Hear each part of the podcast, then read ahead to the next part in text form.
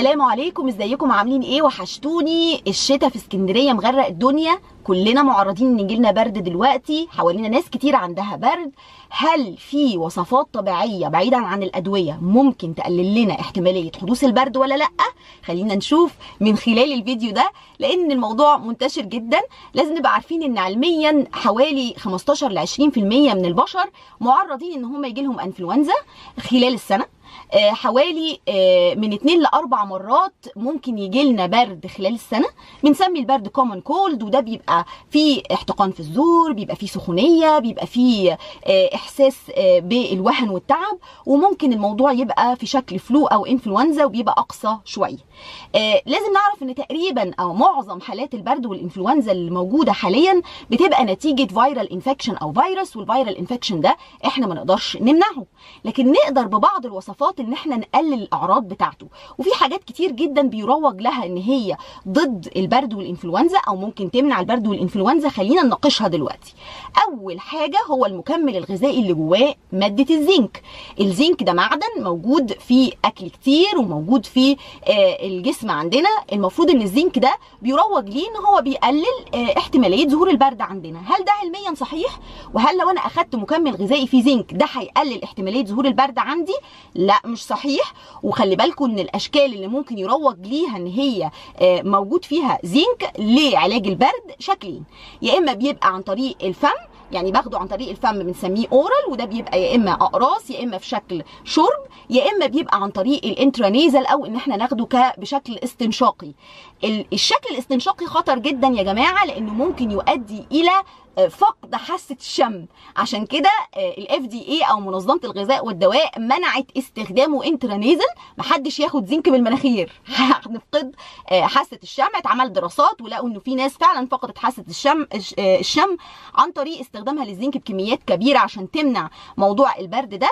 أما لو أخدناه بالبق فلو أخدناه بالبق آه، مش مثبت علميا إن في علاقة ولكن خدوا بالكم إن هو لو أخدناه بكميات كبيرة بالبق عن طريق الشرب أو الأقراص وخلي بالكم إن المعادن عموما عشان ناخدها عشان تقاوم البرد لازم ناخدها بكميات كبيرة جدا. ده ممكن يؤدي إلى أعراض جانبية وحشة جدا منها إن هو يقلل ال copper في الجسم منها إن هو يقلل ال ده نوع آه، الكوليسترول الكوليسترول النافع في الجسم. ممكن إن هو ممكن يزود لا قدر الله احتمالية ظهور ال prostate cancer أو cancer البروستاتا للناس المعرضة لده.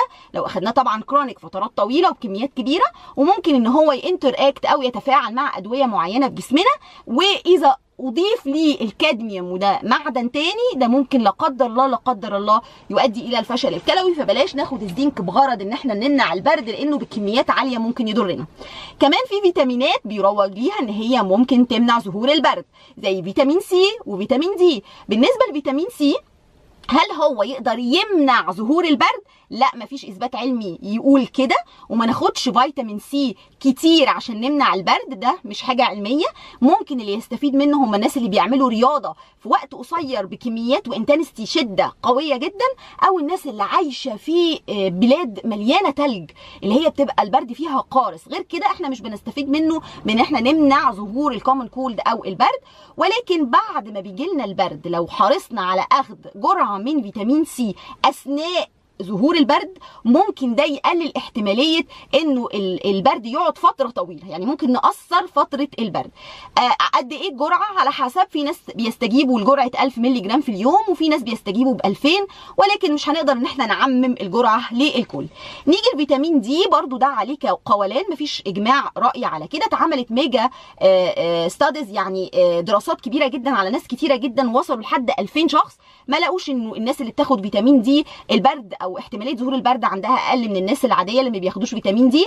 ولكن في بعض الدراسات لقوا إنه ممكن يكون آه، أخدنا لفيتامين D أو وجود فيتامين D في الجسم بمعدل كويس ده ممكن يمنع البرد. مفيش حاجة تقول وتثبت إن في علاقة مباشرة مع فيتامين D. طب فيتامين D ده موجود في إيه؟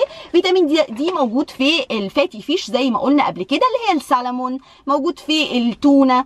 آه، ولازم ناخد كميات كبيرة علشان آه، نحصل على اللي إحنا محتاجينه من فيتامين D. وده طبعا طبعا ممكن يكون مصاحب ليه المعدن ال mercury آه، الزئبق وده ممكن يعمل لنا لا قدر الله تسمم فمفيش داعي إن إحنا نربط فيتامين D بالبرد. آه، طب موجود فين فيتامين C؟ موجود في البرتقال طبعا الموالح الح- الفلفل الألوان آه، موجود كمان في البروكلي. طبعا لو أخدناه بشكل طبيعي ده ممتاز آه، بي- مضادات أكسدة بيقوي المناعة مضاد التهاب ولكن ما نقدرش نقول إن هو يقدر يمنع البرد. طيب نيجي لشوربة الفراخ. حبيبتي شوربة الفراخ دي عشقي على فكرة بتكلم بجد. شوربة الفراخ ليها فوائد كتير وحضرتك عندك برد. أول حاجة البخار اللي بيطلع من شوربة بتبقى سخنه قوي. ده ممكن يسلك لك الدنيا هنا والاحتقان يقل. ممكن آه، آه، آه، مرقة الفراخ نفسها تديك طاقة بتساعد على إن الجفاف يقل. يقال إن هي ممكن تقلل تقلل الالتهابات. مهمة جدا علشان حضرتك to keep hydrated أو زي ما قلنا ما يجيلكش جفاف. طيب بالنسبة للشاي السخن برضو مفيد أثناء البرد لأنه زي ما قلنا ال steam أو البخار اللي بيطلع بيقلل الاحتقان كمان في مضادات أكسدة ممكن تساعد على إن الالتهاب يخف شوية. كمان بيسلك الزور وبيقلل الكحة اللي هي بتبقى آه، آه، آه، بتيجي من ال irritation أو إن الزور بيبقى فيه زي جفاف. فالشاي لطيف جدا ومفيد. في مشروب سحري بقى اخترعناه اللي هو حطينا الشاي السخن على الليمون على معلقة العسل. ده مش بس بيعمل الفوائد بتاعة الشاي لوحده ولكنه بيساعد على الاسترخاء والنوم أثناء البرد. تاني شاي بليمون بعسل ده ممتاز أثناء البرد ما تقلوش الشاي قوي يا جماعة. نيجي للثوم تعليق قولان مفيش حاجة تثبت إن هو بيقاوم البرد ولا حاجة والناس اللي بتروج إنه أقراص الثوم آه، دي مفيدة مفيش حاجة مثبتة علميا تقول كده بل بالعكس في ناس بتشتكي من إن نفسها بيبقى ريحته كريهة جسمها جسمهم بيبقى ريحتهم كريهة وكمان خدوا بالكم إن هو ممكن يتداخل مع بعض الأدوية ولذلك آه، احرصوا جدا لو أنتوا بتاخدوا أدوية لو عندكم حاجة مزمنة مرض مزمن ان إن أنتوا ترجعوا للدكاترة بتوعكم آه، خصوصا للناس اللي بتاخد ال anticoagulants أو الأدوية اللي هي ضد التجلطات. نيجي ل آه، عموما بقى أنا عندي آه، مناخيري عايزة أسلكها وزوري واجعني ممكن أعمل بخار المية ده إن أنا يبقى المية سخنة ويطلع منها البخار وده بيساعد جدا. في ناس بتاخد ال saline drops اللي هي ال- ال- القطرات اللي بتتحط locally في المناخير. دي إحنا ممكن نعملها في البيت على فكرة بشكل سهل نجيب 240 مللي مية دافية ونحط عليهم ربع معلقة ملح وربع معلقة sodium bicarbonate اللي هو بايكربونات الصوديوم ونسحب بالسرنجة ونبتدي نحط آه، من 3 4 مرات في اليوم وإحنا كده قافلين الناحية الثانية ده ممكن يكون آه، حلو وكويس عشان الاحتقان.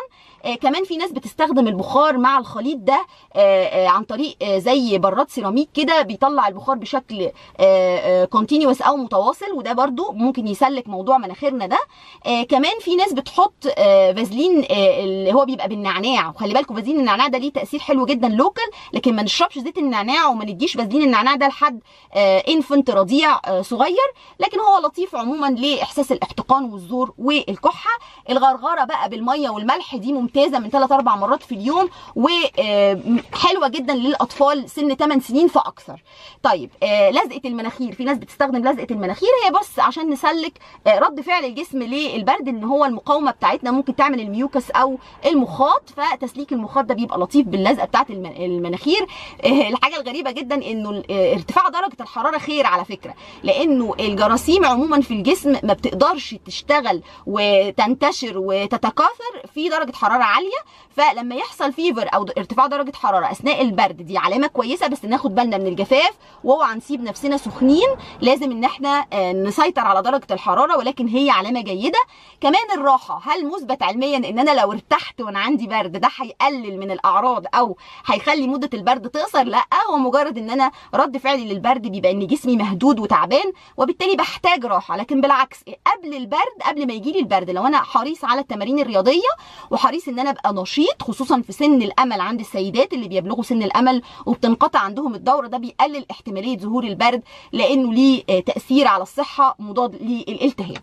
يبقى الوصفة السحريه وإحنا عندنا برد نشرب شوربة فراخ سخنة نشرب شاي سخن ويا سلام لو حطينا عليه ليمون وعسل نحل نشرب جنزبيل ناكل موز ناكل شوفان ناخد زبادي ناخد فراولة ناخد أفوكادو ناخد ال green leaves أو الورقيات الخضراء وناكل سلمون علشان آه، نحاول نقاوم البرد بالوصفات الطبيعية. ربنا يشفي ويعافي الجميع ويا رب ما يجيلنا برد عشان نعرف نؤدي وصباحكم زي الفل.